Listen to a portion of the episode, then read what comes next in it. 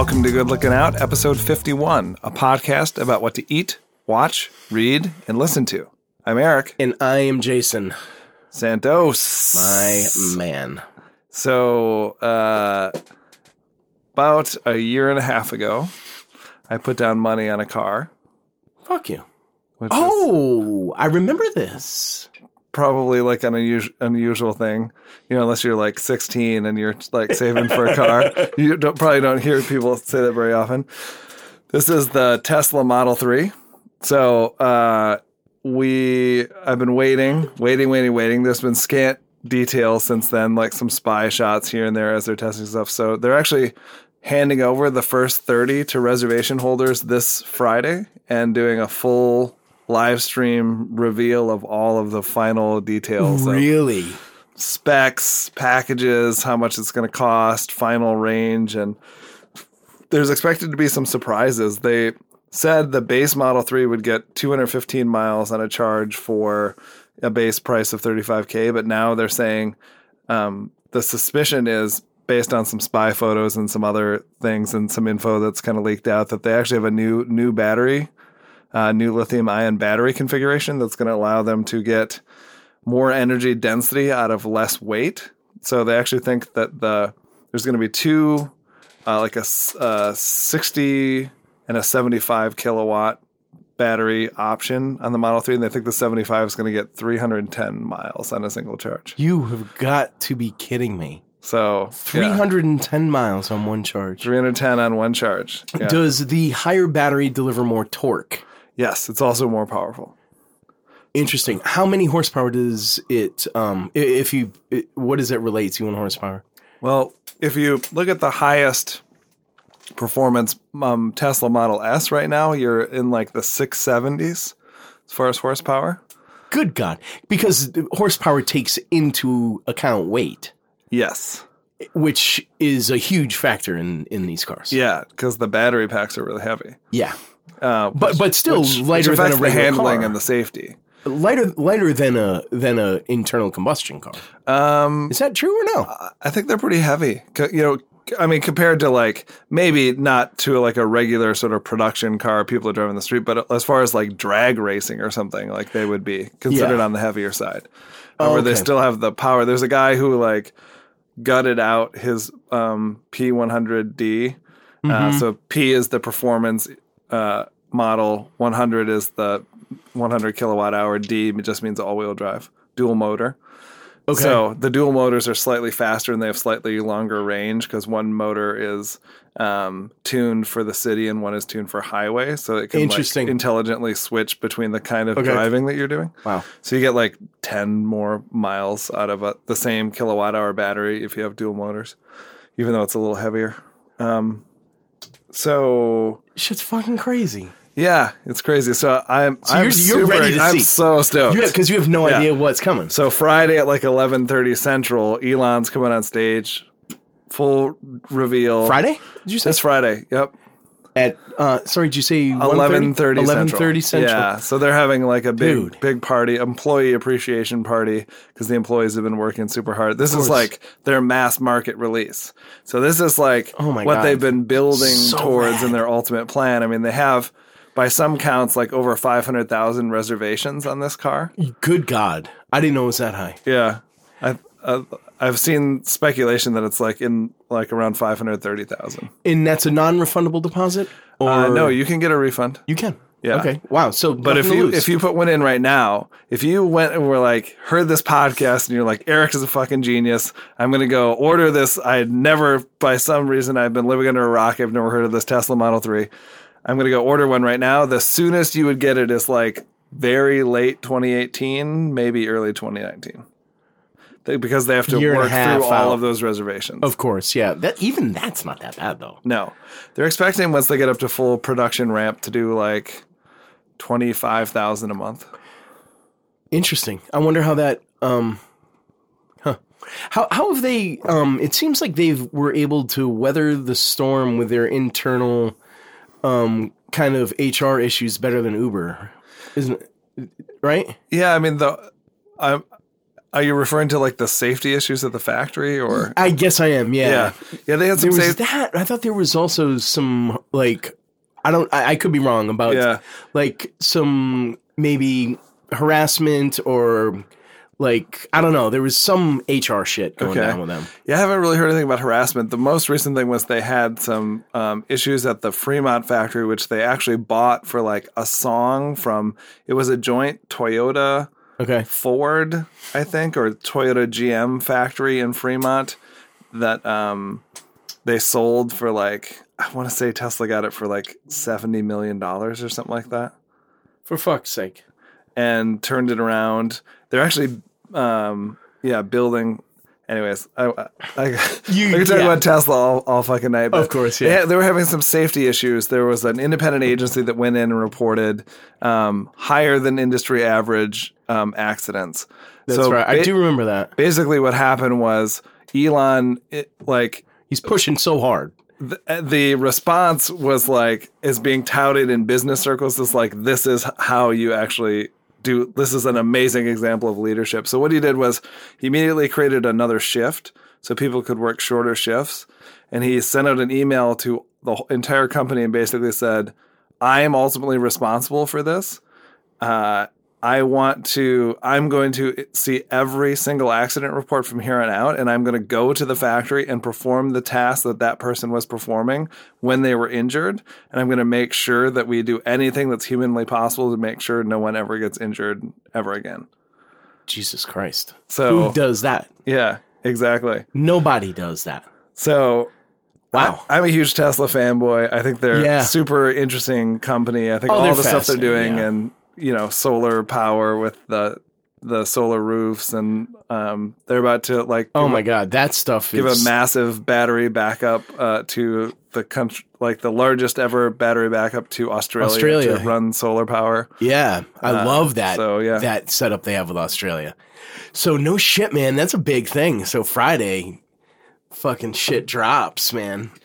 Yeah, I was thinking about having like rallying a bunch of local people who are interested in it. Why wouldn't you? And like do a watch party, but if it's if it's the thing starts at eleven thirty, I That's don't really want a bunch day. of people I don't know. Up in your Oh, it's a no eleven thirty at night. oh, it's eleven thirty at night. Yeah, so it's gonna go till like one in the morning. Oh, you fuck know? that. No, So no, no. yeah, yeah. If it was at a bar or something, maybe. But what kind of bar? Like, yeah. Well, that's fucking cool, man. yeah. And um, how er, how soon did you? How quickly after the announcement did you put your deposit down?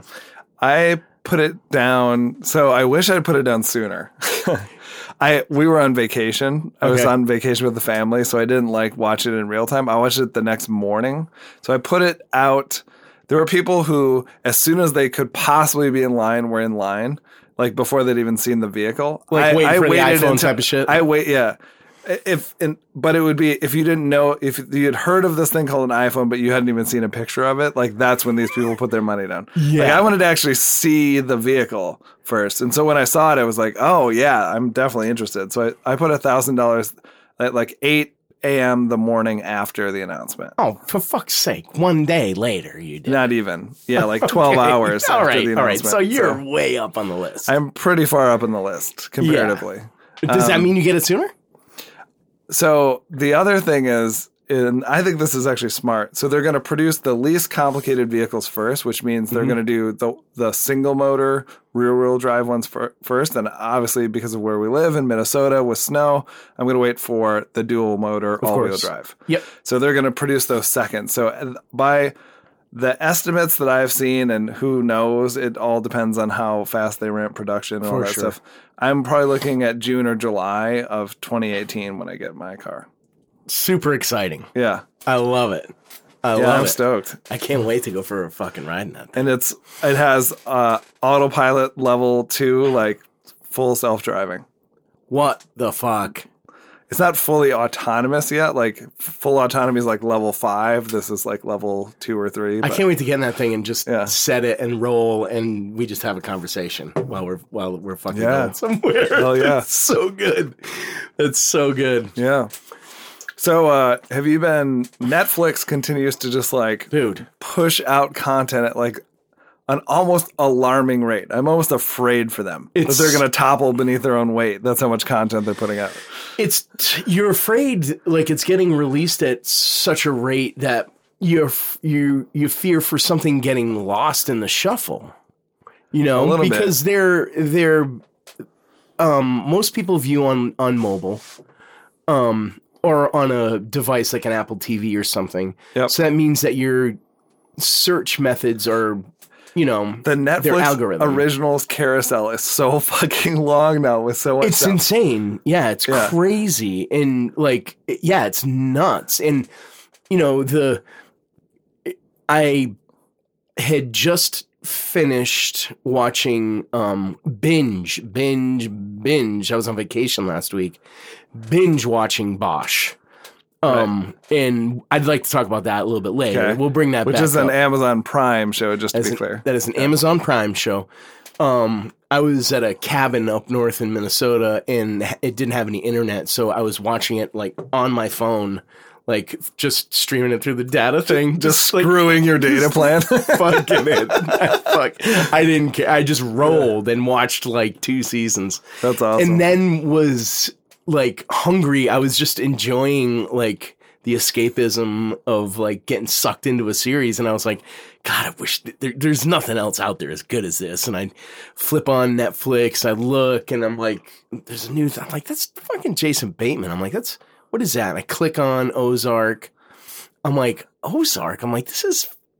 And then it opened with their font, which is so shitty. yeah. And I'm like, this fucking thing is gonna suck. And then about eight minutes later, I was like, holy shit, this is fucking can they keep this up?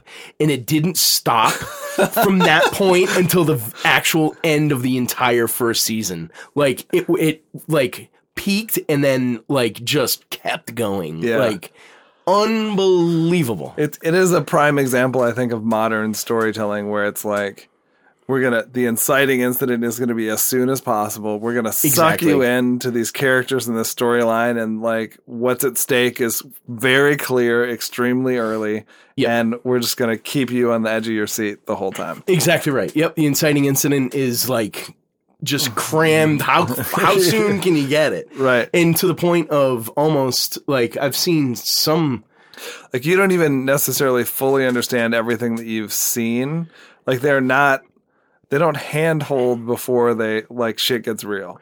well the Like, you- inciting You're still incident. trying to figure out what is this video that he's watching and how did he get this and what's going on. that's what I was just going to say. The inciting incident wife and- occurs before it, it occur, occurs before, like you even you come into the picture after the inciting incident Mm-hmm. has already occurred. So you're watching a flashback in in essence, Right. When you come in because you're watching that video.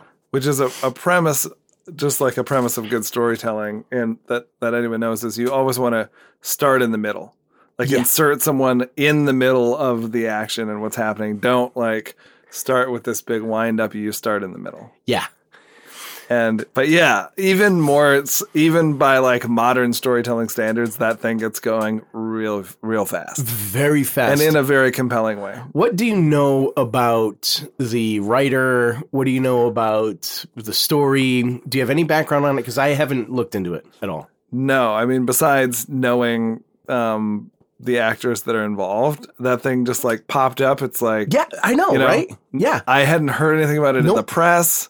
You know, I mean, not that I'm like following every single. Netflix thing that's in development. That would be like a podcast and a hobby in and of itself. Exactly. Um, and honestly, there's so much of it, and you know, it's obviously target somewhat targeted at different watching demographics. Not all of it is made for us, and not all of it hits with us or resonates with us. So, but Ozark definitely. I haven't finished the whole thing yet. I'm. I have. I think a couple episodes left, but it is solid. Yeah, it's hard to like. I can't. I, I, I'm looking forward to you finishing it. I'm because like I think it's way better than Bloodline, for example. it is better than Bloodline. Um, I enjoyed Bloodline a lot. I I loved all the characters. Um, I thought it. I thought it was um really well crafted. Um, and I'm a huge fan of like location as character. Yep. You know, um, which Bloodline has in spades, but I mean, Jesus, the name of Ozark, like Yeah. it's in the like, and I mean, they, It's like Southern Gothic noir. yep, Yep. it's exactly what it, it, it it's it's Southern Gothic noir, but you know, but In the best, like Charles Willeford was obviously placed in Florida, but it has like he was strictly Florida. And uh, there's an author named Daniel Woodrell who um, I don't He's know. if you- Miami, right? uh, Daniel Woodrell is Ozarks. Actually, he's the writer Oh, behind he's Winter's, Winter's Bone and all that stuff. So he's Right, okay. one of my. Uh, he's like a writer that has flown under, continues to fly under the radar. Who is like a really underappreciated American writer. Um. Oh yeah, for sure. Um.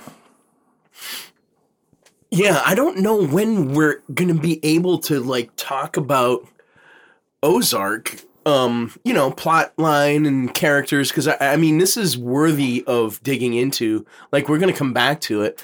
It's too soon. I wouldn't want to spoil anything for any listeners Yeah, because it's brand new. But I don't like, know anyone. I haven't talked to anyone besides you who's been watching it. Actually, Yeah, I I have talked to a couple of people who are like, they're like, I saw that, and like, what's up with that? I'm like, dude, stop even, stop whatever you're doing. If you're taking a piss, clamp it off and fucking go get the fucking pinch that shit off and go Yeah, start go watch Ozark. fucking- right Yeah. now.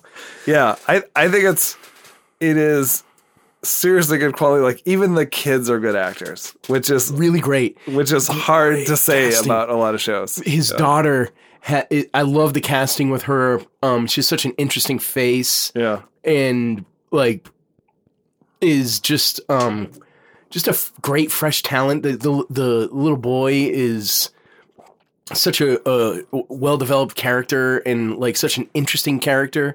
And he plays there's so much allegory with like the things that he gets into. Yeah, and his like his interests and the way that he changes when they move to the Ozarks. Yeah, um that that character is very deep the, the little boy Jonah. Yeah.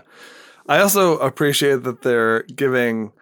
It would be in a lesser show. It would be really easy to take make the hillbilly characters to be very sort of condescending towards the like the city folk are smart and the hillbillies are whatever.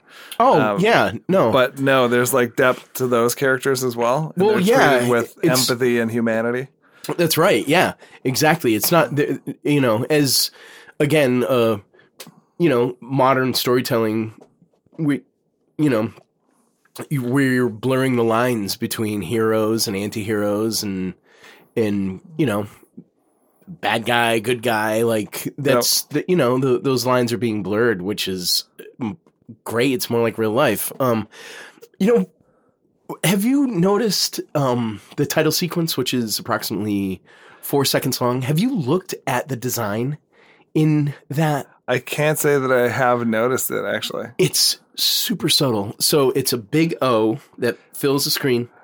It gets split Yeah, into uh, four. I have seen that. I, I thought maybe I was missing something else, and then it fills in with with some with some uh, icons. Yeah, check it out the next time and look at the icons because they are pictures of like there's a snake and then a bottle and then a pipe and a and a other thing things icons that would fit in the Ozarks, but they super it's unbelievable design. They super subtly spell out Ozark. Like very subtly, it's it's masterful design I didn't notice that. That's interesting. check it out. It's it's super cool. I, I cannot wait to talk more about that. We're gonna have to put um like a timeline on it. Like if you're if you're listening and you haven't seen it, I'd say get going now because maybe not next next episode, but the one after we're going in. Deep dive. We gotta we have to because I can't hold it in nice. too much longer. Um, How about any of the other stuff that Netflix has been putting out? You've been Well, the I haven't started it yet, but the second season of The Fall just um came out, which um which you turned me on to. yeah. No, that's been out for a while. The second season? Yeah, second, fuck second outta here. season's been out for a long time. Oh, motherfucker. Are you serious? Yeah. See, there's the algorithm fucking with me. Yeah. I didn't even know. I thought you were going to say the sex- second season of Last Chance U, which, Uh, that was which my did next just thing. come out. That was Yeah. my next thing to talk about. Um, Were you a fan of the first season? an enormous fan. Oh yeah, I the, the second season is off too. I've only watched the first half hour of the first episode, but it's like it's awesome. really? It is a complete return. What they do this thing that's really interesting because they they uh they allow the series to be self aware that it's now a series. So it starts off with the coach sort of coming to terms with how seeing himself on the screen in the first episode or Okay. the first season and dealing with that and the show radio shows talking about the first season, the fact that they're back to record the second season. A Which is great. Which is great. move. You- Actually, You, have to. You Yeah. can't ignore it Yeah. because this is a small town. You know that he's watched nine hundred it. people. Yeah. Even my Vivian, who is like uh, my younger daughter, who's six, was like nine hundred people. That is a tiny town. yeah, yeah. Um, i I think the interesting. All I've seen is the trailer, and that character is so. Fl- I mean, I talk about him like it's you know written character, but Yeah. he's a he's a real person, and he's as all of us are. He's flawed, Yeah. but and to see someone laid bare, you know, on the screen, any of us would be you know, and it's all in the editing. It's all in when you roll and when you don't, and how you in what context it's shown. Yeah. Like documentaries can, you know, are extremely subjective. Yeah. So, but all that said, that character, yeah, I do appreciate that the his he's not picking a bone with how he was represented. He's picking a bone or he is coming to terms with the fact that I don't like this person that I see. So he must uh, he must Yeah. kudos to the producers of this. He looked at it and said, "This is how I'm seeing." It's like holding up a mirror to myself, and I don't like what I see. they So- they show that clip in the trailer, by the way. Yeah. That that he's him him saying that. So that's a very important part Right. of his path. And to his credit, like like I said, I've only watched like part of the first episode. He's he seems like he has taken a step back and made some changes in the way he approaches how he interacts with his staff and how he interacts with the kids. that is um that is shown in the trailer. What's also shown in the trailer is his counterpart, who is the academic uh, liaison or sort of like The lady who's like helping wrangle the kids. yep.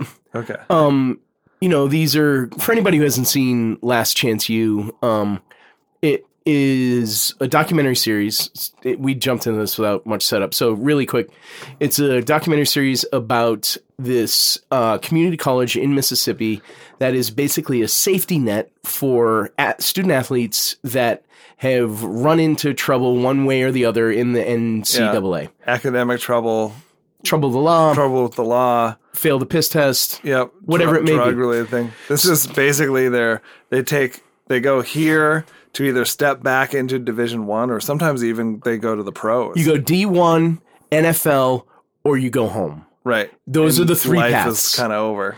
And they show each of those paths. In season one, you see all three of those things happen. Right.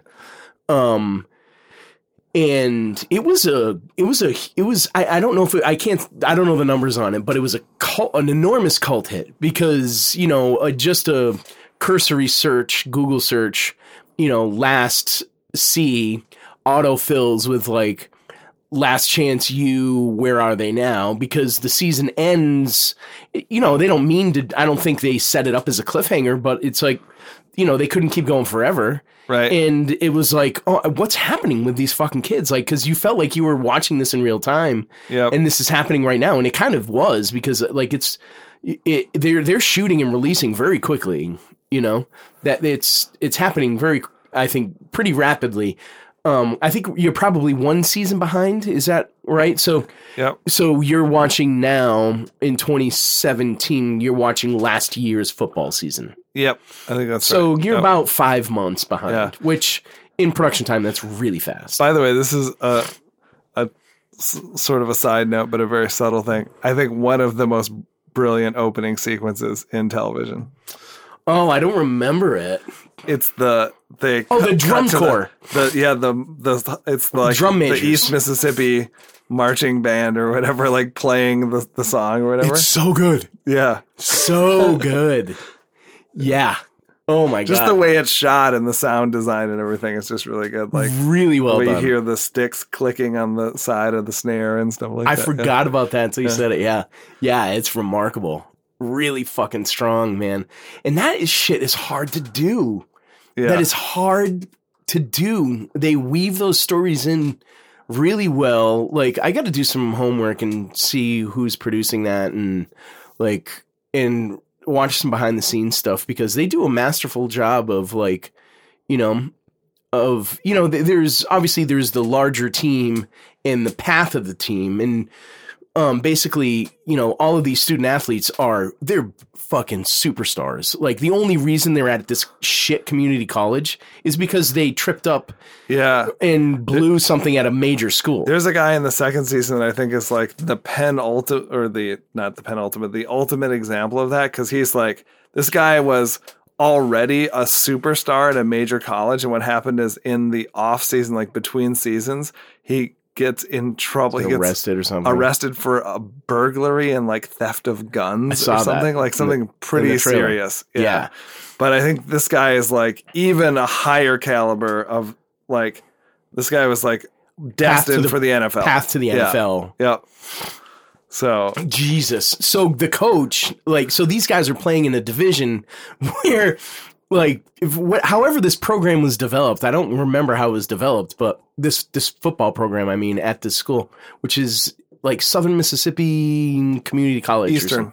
Eastern, Mississippi. EMCC, Yep. Eastern Mississippi Mississippi Community College. Um, I don't know how this program came to be, but this coach is fucking ruthless, and they play in a conference where they're like D three or something, yeah. And they fucking dominate. And he Yeah. rolls over teams, and he just fucking Oh, screams it's the like whole I mean, we're time. talking like seventy nine to zero sort of shit. Eighty three to Yeah. three. Yeah. like 90 to 7 like Right. he's like and he's screaming when they're up by 50 points because you Yeah. blew this block I and mean, you missed shock like, and awe. it's it is shock and awe yeah it's fucking they just roll. So as another interesting thing about it is like you not only see like what these players are going through but like you see other teams where other teams are fuck they're furious. They're like fuck you. Like like this is bullshit. You can't fucking come in and like you've you you have such a loaded deck. Like this is completely unfair. Yeah. It's it's also I I mean I don't know like what sort of sports you played. When I played elite sports, we had a coach who if we were ahead in hockey by more than 5 goals, like he had a rule where um, eight people had to touch the puck before you could take a shot. oh You know, so you like- laid off It was per- Mercy. purposefully you we will not run up the score on someone. You're not. no you reason. won't run up Yeah. the score. Yeah. Um, I never played elite sports, and I never would played on a winning team. So, so I cannot. I can't identify in any fashion. Right. Um, uh, that's sounds right for like where you because I know where you played and like. I don't know the Yeah. league or anything, but that sounds right for what you were where you were at and Yeah. in the part of the in the sport and I can see that. Um but this is uh this is like southern football. Well, the Like- the point, and, and I can I can kind of understand because the point is the point of the shock and awe and the running up the score is these kids need attention from these Division One schools, and they need to stand out. That's right. So they need to put as many points, as many yards, as many like. They need incredible seasons to prove they're ready to step back into the top level. That's exactly right. And you don't you're not going to get that by laying like sitting back when you're up by 60. Like you need to be able to show like even if you're, you know, blowing somebody out of the water, you need to be able to put your your you know, your show on display. Like Yep. people like you know, scouts need to be able to see what you're up to and your moves. So For sure. people So- get pissed though. Yeah. It's interesting to see just the like the amount of content that Netflix is putting out. It's got to be it'd be interesting to be at a traditional network and see that the dent in attention, Oh my like god. the deficit of attention that suddenly you're feeling. Um, and it's interesting because uh, this last weekend, uh, Nicole's parents took the girls, and we had a chance to go to a really awesome restaurant in Minneapolis. Sorry for anyone who doesn't listen in Minneapolis here, but have you been to Young Joni yet? no, no, I heard it was great. So, uh, Young Joni is a restaurant here in Minneapolis. It was started by this woman, Ann Kim, who's a local woman who has some uh, uh, pizzeria called Pizzeria Lola Yeah. that's gotten international attention. Or Korean- sorry, national attention. It's gotten written up in the New York Times. Yep. Um, yeah. Korean American. So she has opened uh, uh, a couple other restaurants. This restaurant, Young Joni, is her uh, most recent one, and it's a wood-fired oven where she's doing kind of Korean food and pizza. Uh, at the same time, it is uh, the interior design was done by I don't know if have you ever been to a restaurant called Gjelina in Abbot Kinney in L.A No. Same interior designer that did Gjelina, which is like probably the most famous restaurant in that Abbot Kinney Yeah. neighborhood of LA. Um, which is unusual for like a rest- restaurateur to bring a designer from LA to like do the interior of a Very, restaurant. yeah. Is, Especially this is in this town. Northeast Minneapolis, Yeah. you know, which is for anyone who's not from here, a part of town that's like very much up and coming, becoming like a hip neighborhood, but like not the fanciest neighborhood by any stretch No, it's of college. the imagination College is up there. blue collar. Yeah. Mhm. Uh, really, really good food. Really? Yeah, I was I was really impressed with the food. Yeah. Um, what did you have that was not pizza and was Korean? Uh, we had we actually had uh, a lamb sausage, like lamb kebab sausage thing that was more of a uh, um, like I guess a Moroccan dish or something. I wouldn't say that's a Korean dish, but Okay. really good. And then we had um, a, a wood fired cauliflower dish with shishito peppers and some other kind of peppers mixed in, and really good. The pie we had was awesome. Um, uh, you know, I'm gluten free. Like gluten free pizza crust is fucking terrible. Yep. Except theirs is really good. Really? actually. Like to the point where you know. Like you still notice it doesn't quite taste the same, but it's by far the best gluten-free pizza crust I've ever had. Really? So really nice pie, fennel sausage, you know, Oh, yeah. really uh, perfect amount of like fresh uh, mozzarella. So this is an Italian pie, uh, like an Italian, Yeah, Italian more like a Neapolitan, Neapolitan. style. Yeah, wood fired pie. Okay. Really good. Anyway, after that, we went to see a movie that I've been wanting to see that I've been hearing a lot about called The Big Sick. I don't know if you heard about this. I have.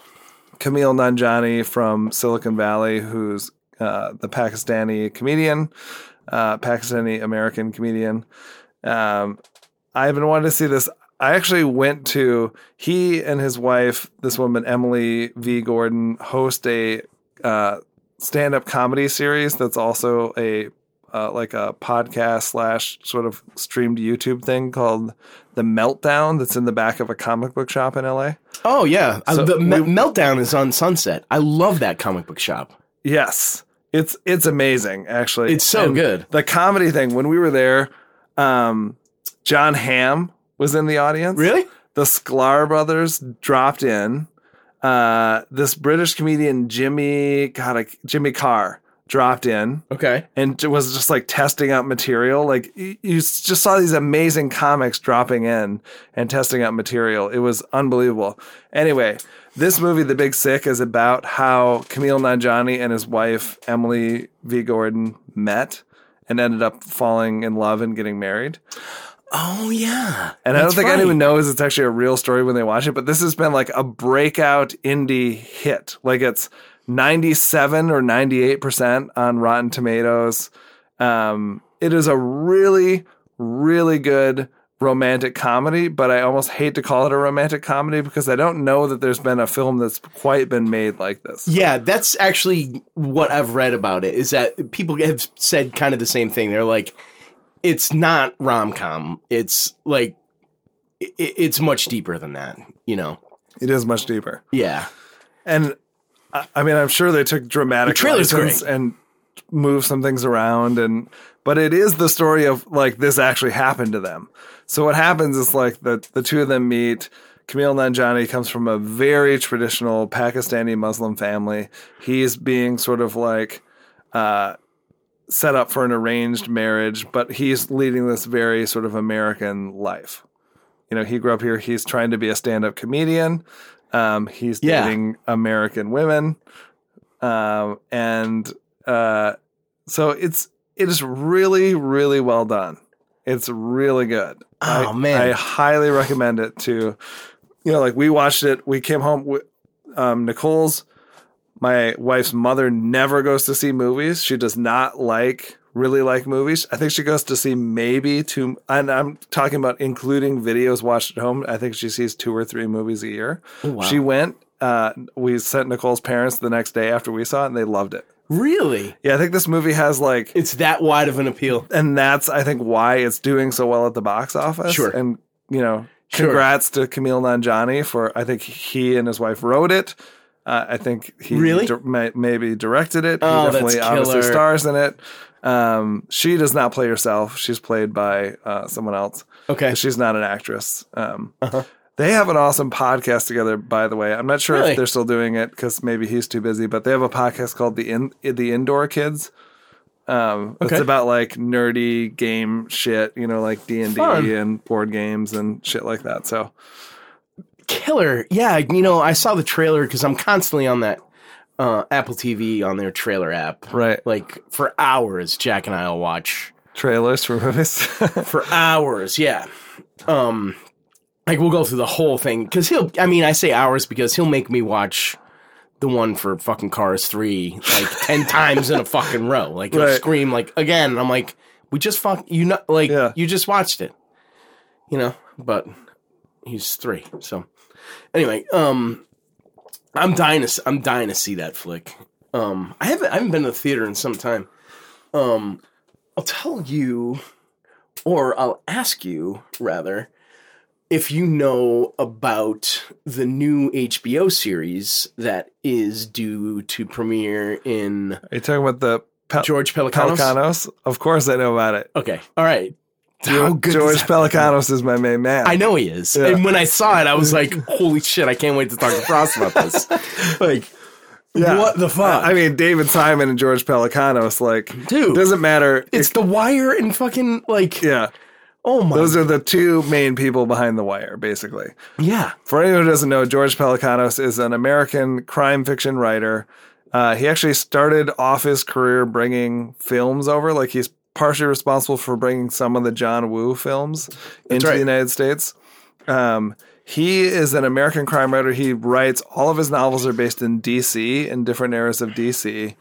All of his novels are solid. Like you, you won't go wrong picking up any of them. Some of the early ones, like a little rough around the edges, but like in a good way. Um, He's his later novels have much more polished, maybe not in such a good way, but still very solid. Um, he uh, was one of the showrunners with Michael Simon on The Wire, and he's responsible for bringing in all of the crime fiction talent to that series. yeah, So all the people like Dennis Lehane, who's a very similar crime writer but f- writes about Boston, um, the dude who a lot of The Wire was inspired by, who God, I can't believe I'm forgetting his name, who wrote, um, who's a New York uh, based writer, crime writer, wrote, um, oh God, what is the fuck? I can't believe I'm blanking on this guy's name. yeah. Me too. I know exactly who you mean. Spike Lee made a very famous book out of one of Yeah. a very famous movie out of one of his books. Anyway, Well, you you always remember. You'll remember in a little bit. so anyways, so you basically have the two people who are responsible for um, The best the creation of the Wire TV. doing a new series together. So yeah, of course. And what George Pelecanos does better than anyone else is he can take the the mood and the sort of essence of an era and a place and translate that into fiction. Yeah, So the fact that they're taking this like it's it's kind of like a period take. Like I trust Pelecanos to do that almost better than anyone else. it's almost as if they're looking to atone for um whatever that uh Is that what Treme? no Oh. no which that was a drag but um for the uh the the rock and roll show that lasted one season the one that Scorsese directed the first one and Mick Jagger was an executive producer Oh, fucking whatever yeah, yeah, yeah which is like I mean I can't, which I was uh, right. like it had watching uh, Bobby Cannavale or whatever. Yep. Yeah. Um, which looked like it was going to be really good. And like then, period like yeah. a period piece um That's the thing that's probably scaring, going to scare a lot of people off from this. David Simon Pelecanos. if you but i mean it, i think that those names draw enough even like If you have any doubt that um, George Pelecanos wrote this novel called King Suckerman that is about like the 60s, uh, like late 60s era of Detroit with the, like the soul sort of black exploitation kind of era of sorry, I said Detroit, I meant DC of DC that like P. Diddy was like crazy to option this thing and turn it into a movie.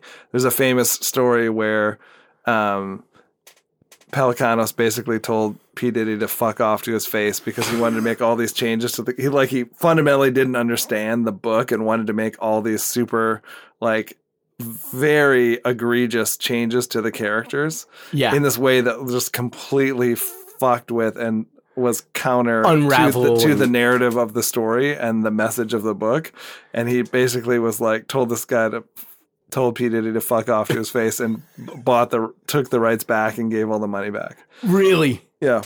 Fucking rad. So so good. Um and, and it looks like i mean i know very little about it. All i saw was a trailer um after watching the first episode of game of thrones. Right. Um yeah.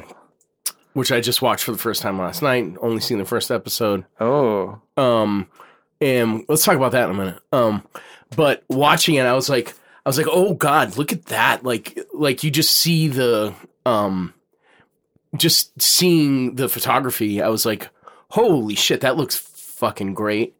And then I was like, oh my god, it's Maggie Gyllenhaal, um, who I've got a massive fucking crush on, and she's the only one that I'm. That's my get out of like I'm free to bang Really? Maggie Gyllenhaal. And oddly enough, like Beth's free to bang Jake Gyllenhaal. If Sherry gets, I feel like I have a better chance of banging Maggie Gyllenhaal than she has of banging Jake Gyllenhaal. So I feel like this is a, good deal for me because she's never going to get him. I feel like Maggie Gyllenhaal, I may have a shot. I could, I could maybe, I feel like I could maybe bang her. She might, she might go for a guy like me. um Not as big of a star as her brother. i'm trying to what is the show called i'm trying to also it's It's called got- The Deuce. the deuce and it's yeah It's with what's his fuck, and he plays two characters in it. james franco Yes, Yeah. He, you know, kind of a bummer. I know everyone like loves to hate on him. Um, I I- I'm- I gained some respect for him from eleven twenty two sixty three. Yep, me too. I got I gained I gained some respect from him for that. Um and I never like fully fully hated him. Um I like what, what was that movie when he played the the um the pimp in like Panama City um cornrows grill driving some like fucking trashy ass fucking like bump and dunk fucking white Chrysler. I forget I forget the name of it. That was actually I kind of dug that movie, but some of his other I don't know. Like I, I'm not He- the, he's not a terrible actor. No, he's not He's that not bad. without talent. He's not that bad. He's not Yeah. that bad. I, I mean, given him like a role where he has to basically, I mean, in a, in a time, it's it's funny that it's happening at a time right after the third season of Fargo, where a masterful, you know, like somebody in in recent, I can't remember an actor doing as great of a job playing two different roles yeah. um and then now he's gonna do it in this like that that causes some concern Yeah. for me The only uh I totally agree. uh, Ewan McGregor in the third season of Fargo might be the best.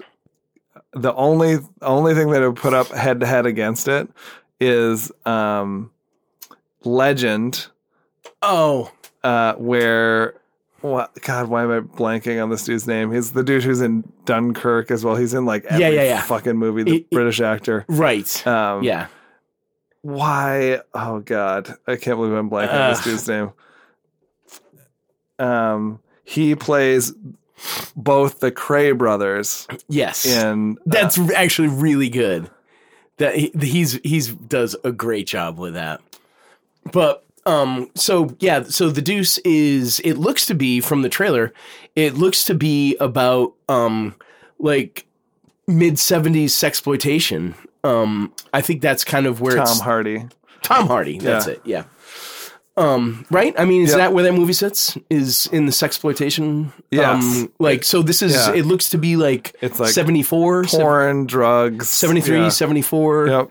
um and um just looks rad as fuck dirty as shit location heavy like oh man Yeah. that thing looks so fucking good Yeah, it's greasy good. greasy Yeah. um super psyched for that super psyched for that so um have you seen the first season of uh, the first uh, episode of game of thrones Yeah, I've seen. I've seen. I'm current on Game of Thrones. which are there two or There's three two. there's two Two so far. Okay. Um, so like I said, just watched the first one last night and am I right that there is a sort of kind of mini um season of 6 episodes or 7 episodes and then another of the same 6 or 7 episodes happening after this one? I have no idea. I haven't been following that close. well, what's his fuck David Beno- uh, Benoit? Benioff. Benioff, thank you. Um he in an interview said that like they They're gonna split the season. Well, he, they're going to split the season, but it, more to the point, his he and his partner, Andy, I thought it was DB that's it, Weiss DB, like. Andy, Hebe, GB. Yeah. Sorry, um, that's him, DB Weiss. Um, they had agreed that, like, you know, at, looking at it and sort of setting the scope for like how how long are we going to give ourselves to tell this story? They Right. decided on seventy three hours.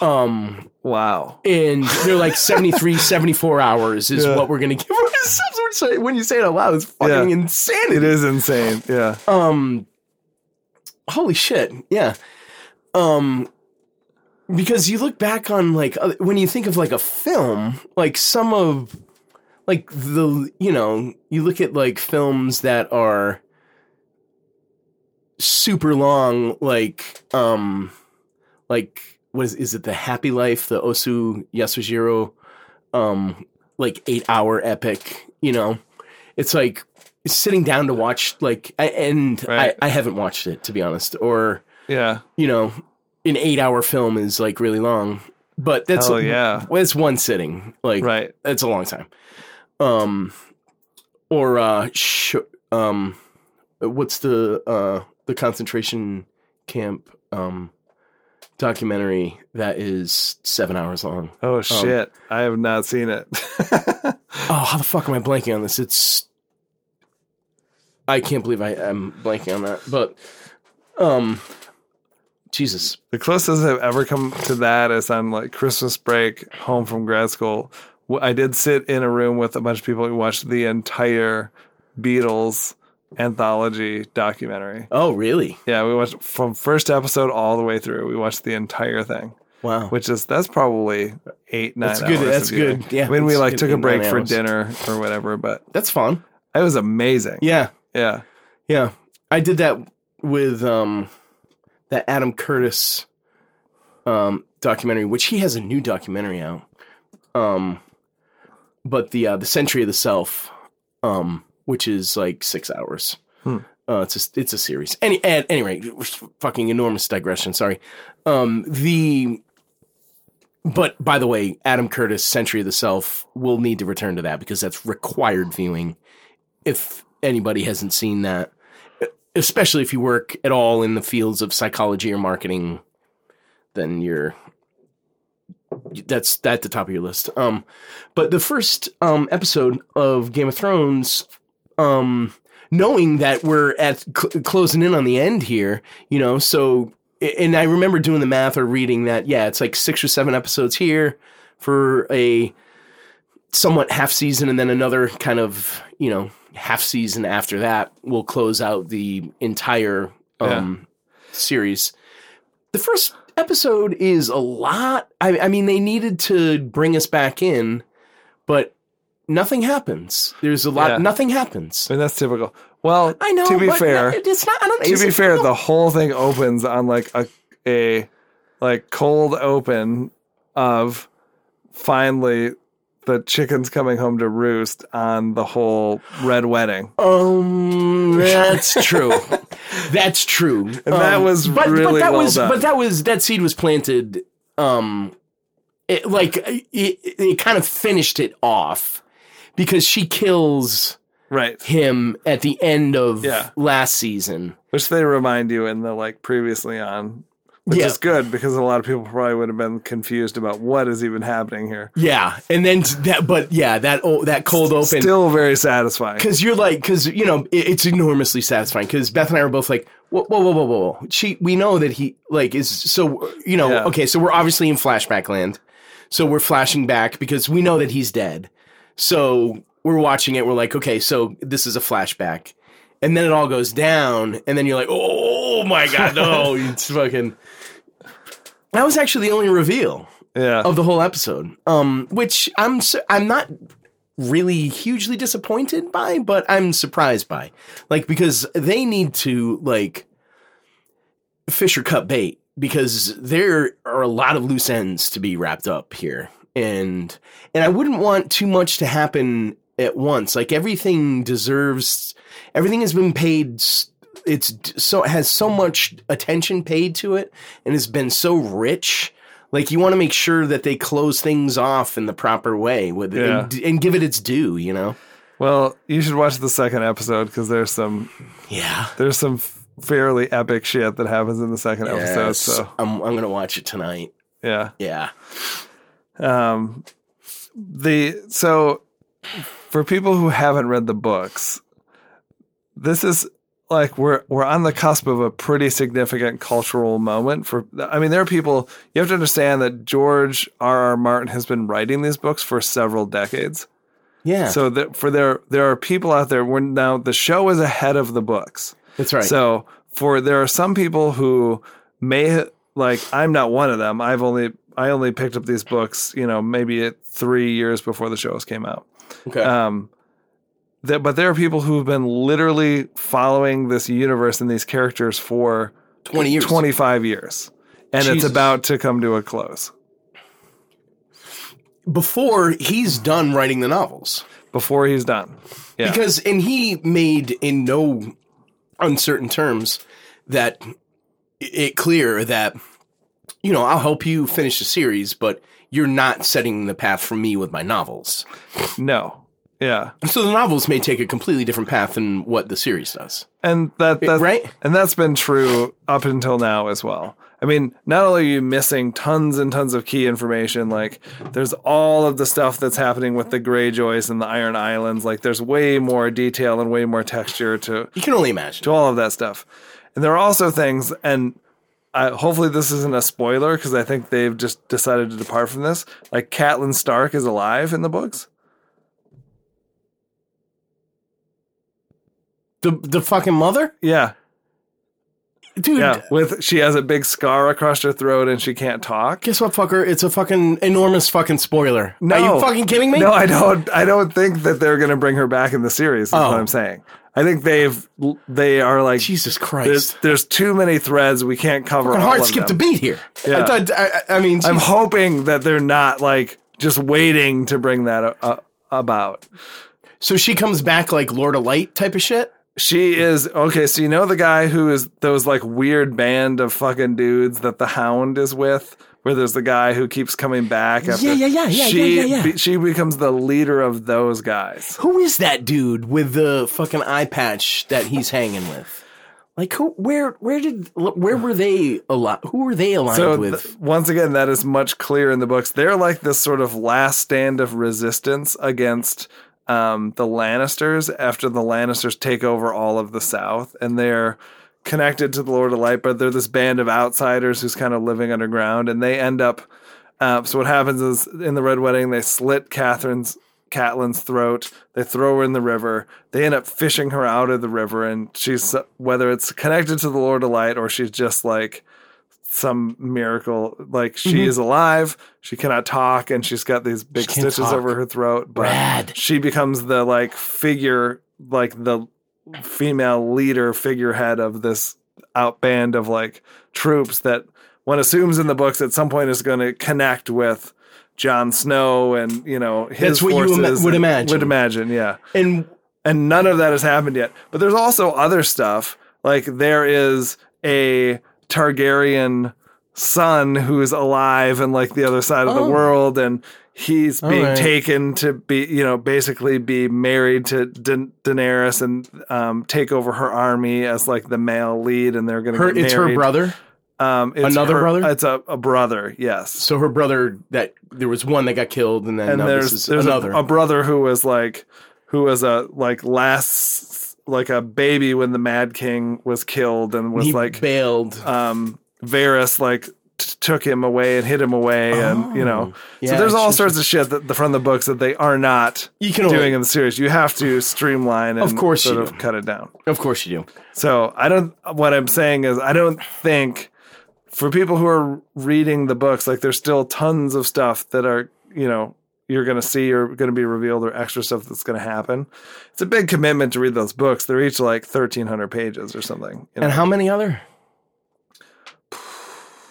I think we're on like eight. Dude, Uh, yeah, I mean you're what talking. the fuck? so s- speaking of not not to you not gotta to- be shitting me. completely transition out of um, Game of Thrones. But speaking of massive tomes, I have been for the last Oh, I don't know Jesus, how come on, long. dude. Are you serious? I've been What? reading rereading It by Stephen King. Really? Yeah, I am on like I'm over a thousand pages, and I'm at like sixty six percent on my Kindle. Oh my god. Yeah. That book, though, I have to say, that book is amazing. Really? Yeah. I forgot. I think I read it when I was in like freshman or sophomore in undergrad, Yeah. and I haven't revisited since then. The reason why I'm rereading it is because there's a movie that's about to come out Yeah, I saw that. um, that looks really great. There was a uh, mini series, like TV series at one point. Um, It was rough.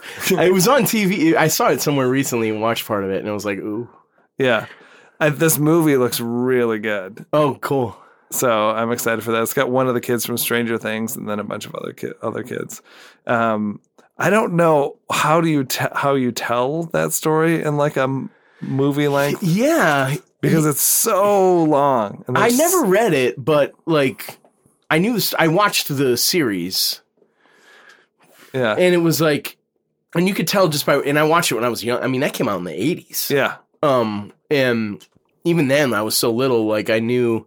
I mean, I guess I probably didn't. I was too young to watch it when it came out, but that's a nice thought about being that young. Um, but even like when I did see it, I was like, I didn't, I didn't know what an adaptation was, but I could tell like this is probably not really what happens in the book. right You know, I was like, this is kind of, this kind of blows. yeah. Um, you know, even as a kid. Well, I think they found a director who they worked for a really long time, and um, I think they got definitely the mood and the tone of it right. And I'm sure they found at least kid actors that really bring it to justice. I'm wondering if they didn't just decide to focus on the kid part of the story as opposed to because what happens in this book is there's a narrative that happens in the past and you're kind of finding out through the lens of the future what has happened as these people re- kind of recollect as adults in this town to sort of face this force again Right, right, right, right. that is that kind of resurges every 26 27 years um, that they thought they had destroyed but evidently haven't um, so i'm wondering if they don't just decide to focus on the kid part of it and that's the way that they streamlined it but Interesting. who knows anyway what reading this book has reminded me is Stephen King is an unfucking believably talented writer.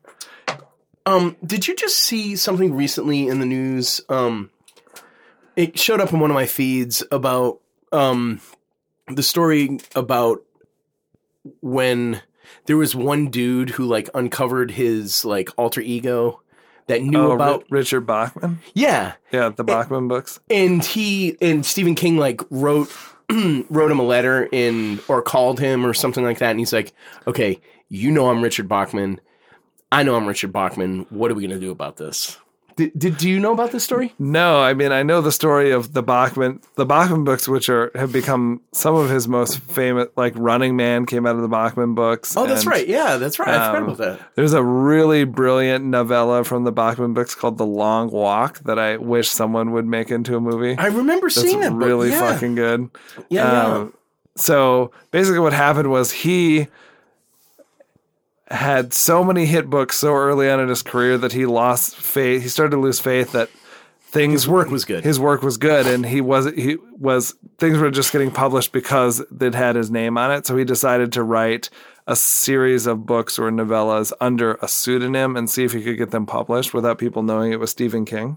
Then of course it came to light, like not in the same like the same time frame as that whole fucking J.K. Rowling. Like I'm gonna write this literary novella, and then they leaked like before it was even published that it was J.K. Rowling. Not like that. Right. Like these were actually published under He w- another name and had been out and were actually selling and doing well. Even and- people at the publishing house, like there was one person that knew. Like they kept it a secret from everyone. Right. Yeah, it was a legit like not nom de guerre, Um. Yeah. Uh. Nom de plume. nom de plume, Yeah. one of the two. Yeah. Um, he's a bad motherfucker. Yeah. big Red Sox fan, there you go. big Sox fan. Yeah, I mean, if you think of look at that dude's career. First of Oh all, my he's God. been cranking out hit after hit after hit for like decades and decades and decades. Yeah, like and Backstreet Boys. not only that, he uh, turned helped his son become a acclaimed, super successful um, fiction writer. How so? How do you help? Uh, Just like in well, one, cra- assu- learning one the craft. Assumes he t- helped teach him the craft because the, his son Joe Hill writes very much like the s- stories feel like different, but enough similar that obviously Stephen King like it feels like there was some apprenticeship there Interesting. for sure. Well, that's cool. I know you're a fan. Yeah, You've al- you've always said that he stands on his own. for sure. Yeah. Um, so I just, I just reading this, I'm just like, holy shit! Like the way there is, I'm a thousand pages in, and I never, I didn't, I don't feel like a page of this book has ever been a chore. What in the fuck? I mean, that cannot be said of Anna Karenina. There's like Right, 150 pages on farming in Anna Karenina that are incredibly tedious. Yep. And that's when I bailed. Yeah. Yeah, you're totally right. Yeah. Yeah. I mean, there's right? shit in Moby Dick that's like incredibly tedious. what the tedious fuck are that you you have to doing, slog dude? through. Yeah, why are you doing this to me? So I th- I think he doesn't get enough credit for how good of a writer he is and how good he is at characterization and building characters and building tension because he's a genre fiction writer Yeah. instead of a literary writer. But he can, this dude can outright, you know, Colson Whitehead or whoever you want to fucking whatever literary darling you want to Jonathan Safran Foer, whoever you want to put him up against. Yeah. Um, he's as good of a writer, if not better than any of those people. Yeah. Right. And like you say, it doesn't get his just due because he's genre. I mean, And- Charles Dickens was a genre writer right. and was shit on like during his time. I would Yep. say Stephen King, you know, we don't, uh, because of the state of our culture or whatever, like no writer, you know, with the exception of the rare exception of a J.K. Rowling, or whatever, is going to be held up as a hero. But Stephen King, um, you know, for our time is like the Charles Dickens of our time. He is, isn't he? Yeah. I mean, prolific to the point of like, you can't even fucking believe, like you said. I Yeah. mean, he is fucking, he's just a hit machine, Yeah. 100%. one after the other. Fucker's got chops, man. Absolutely. How old is he? Early 70s? Yeah, I would assume so. like my parents' age. yeah. So, uh, What else you got? You know, I got something. Let me drop this in here. Okay. Like, it- yeah, real quick. So far out of context. I got to drop it in quick. Um, last time, um, last episode, I don't know. I don't remember if we talked about the dinner that we had before we recorded.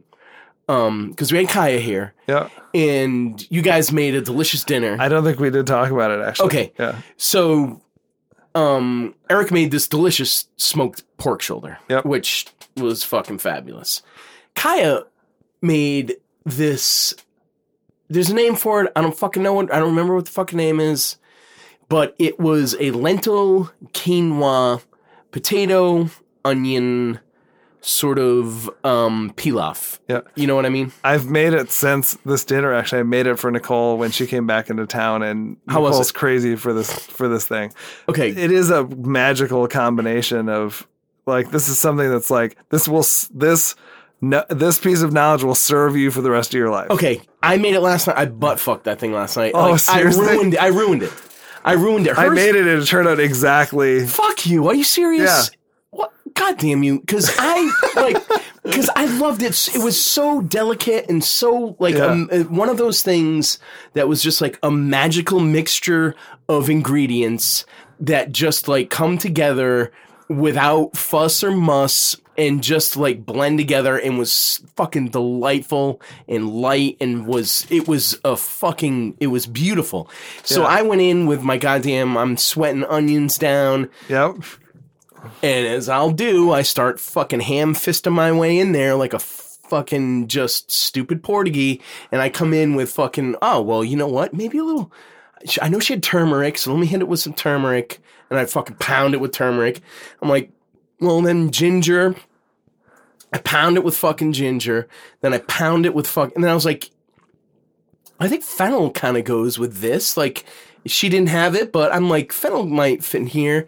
And then and then like I, I I rinsed my lentils like she said to do, and I added those in, and I and the quinoa, and like, and then I made it, and I was just like, it, it's good. It, it's well, it, it's okay. I, I, it, it's it's edible. I'm eating it because I mean it came out to be so fucking much. Like I had a cup of lentils and a cup of quinoa Yeah. with a potato, and it's just fucking enormous. I'm gonna be eating it all week. Yeah. I'm the only one in the house that's gonna touch it, but it's so heavy. Hers was so light and fucking like. Oh yeah. Was yours light? Yeah. The fuck, man? What did I do So wrong? I don't know. Here, here's this is exactly what I did. Please, so I'll, I'll please. describe it to people. I just followed the. So here's what I did. I used maybe like uh, half of an onion, chopped, diced it fine, put it in um, some olive oil, started sweating it down. Uh, diced two small red potatoes, got them like you know very small chunks. Yeah, she had them nice and put them in. Then I hit it with cumin, and I actually like. I think she used all the turmeric we had, so I didn't have any turmeric, so I used a little curry powder. Okay. Not like a ton. Oh, I also put in a little bit of fresh ginger, but I think actually like the girls didn't like it because I think it was a little too ginger forward. She used ginger though. Yeah. So I like I liked it. So I put in like a a little like a little, you know, maybe like a tiny couple tiny slivers diced up Okay. of ginger. All right. Then um c- So cooked you're all that, that cooked down. all that. Yeah, maybe 10 minutes, cooked all that. Um and then what I did was I put in a cup of quinoa. I did not rinse the red lentils. I put in a cup of red lentils. Were you blowing ass? No. That's what Keen. That, that's what Kai. That's what Kai said. Yeah. She said you'll blow ass if you don't rinse your No. lentils. And then what I did was instead of putting just water in, I put um I used the uh, uh what's it called? It's, Stock? It's a vegetable stock um vegetable bouillon cube Sure. that you get at Whole Foods. It's like the I can't remember. It's it's uh it's in a, it comes in a yellow box with a green sort of brand Knorr. name on it. No, it's not Knorr. Okay. It's um, God, what? Uh, God, why can't I remember this? Anyways, So that's not going to make or break it. You're not just I telling put me. in I put in vegetable So stock vegetable instead stock. of water. Yeah. How much? What Covered was, it. What was your what, how, how? What was your ratio of lentil quinoa mix to water? I put in four cups, Wait a minute. You put four cups of what? four cups of stock To how much? to one and one. So One cup of one, cup cu- red lentils, one cup quinoa, four cups of liquid. Okay, keep continue. and uh, cooked it for like, you know, red lentils will take at least 45 minutes, if not an hour, to break down. So I cooked it for like roughly 50 minutes, turned the heat off, covered it in towels like she did, and just let it sit. oh, I forgot about that part. And um, Nicole came home. We pulled it off. It's still like steaming, fucking piping hot. We stirred up, served up bowls. This we both ate multiple bowls. Light and fluffy. Yeah, it was Fuck really you. good. Man, how was my shit fucking so heavy? Maybe you didn't use enough liquid. I used fucking so little liquid. I used a cu- I used literally so I had a cup of lentils and a cup of quinoa, um, a a whole onion, but uh, everything else was the same except for our seasonings. Did you But use then- four cups of liquid? No, dude, I used fucking like I used I used two and a half cups. Yeah, you can't do that. Well, what's why? What's the difference? Like, how is that going to make my shit heavier than and yours lighter? Because the stuff have, isn't cooked. did you? Well, all right. Well, did you cook it with a lid on and simmering? Yeah. So my shit isn't cooked, is what you're telling me? Red lentils absorb a shitload of liquid. But these are not. They're, they're not hard. They're soft. They feel cooked. I'm gonna bring it for lunch tomorrow, and you're gonna have to try it and fucking right. tell me. So I don't know, but I couldn't stop thinking about it. I'm like, I gotta fucking do this again because this is like Wh- When I put couldn't stop when I put about it. four cups of liquid in with the stock, it, it did not look like it did not look like a shitload of liquid. There was I when I when we opened this thing up, it was not like there was a bunch of fucking liquid left in there. All the liquid was gone. 45, and you had it on dead low. Um, I wouldn't say like yeah. I mean, I had it on a low simmer after it kind of came up to heat or whatever. Fucker. Well, I'll tell you what. I'm doing it till I get it right. It is an amazing this thing. So Kaya, for you- anyone who listens, this thing is an amazing base to like serve. You serve a like a like we served a like a roasted uh, smoked pork pulled pork shoulder over it. Oh. But you could serve anything of this. You could f- cook grill a salmon and serve salmon over it. It's like a nice sort of like light multi there's something about the combination of the red lentil the two grain like the legume and the grain coming coming together with the quinoa and the red lentil that's magic It's magic. The it's it's it's light and grainy, but the lentil gives it like enough like a little richness. crisp or pop or something And like, well, I think the crispness is from the quinoa, but the, yeah the lentils quinoa. make it Yeah, rich. right. make it yep that's right Um, but like, I've been I've been eating the same thing. Like the last, all I've eaten for two days is an iteration of what we had that night. Like I I I smoked like some chicken breast on the bone to try and get back to it, and I made this thing like that night, and I'm like, oh motherfucker, this isn't right. And now I'm just eating it like I've got this fucking huge container. So you'll we're we're having I'm you're trying it tomorrow all right and we'll see what the fuck. I don't know, but anyway, Kaya, I'm like, if I can't get it from from this kid, you're gonna have to fucking, you're Yeah. gonna have to give me fly back and teach a master class I'll, I'll yeah, yeah, something. I don't know because it's fucking magic. all right anyway.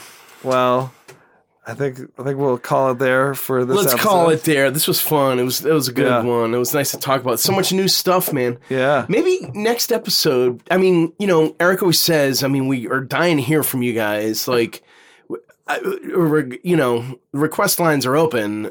Um, if you got something you want to hear about, like if you have like a a, a topic that you'd like for us to cover off on, like, I mean, Eric's fucking he he reads every fucking thing.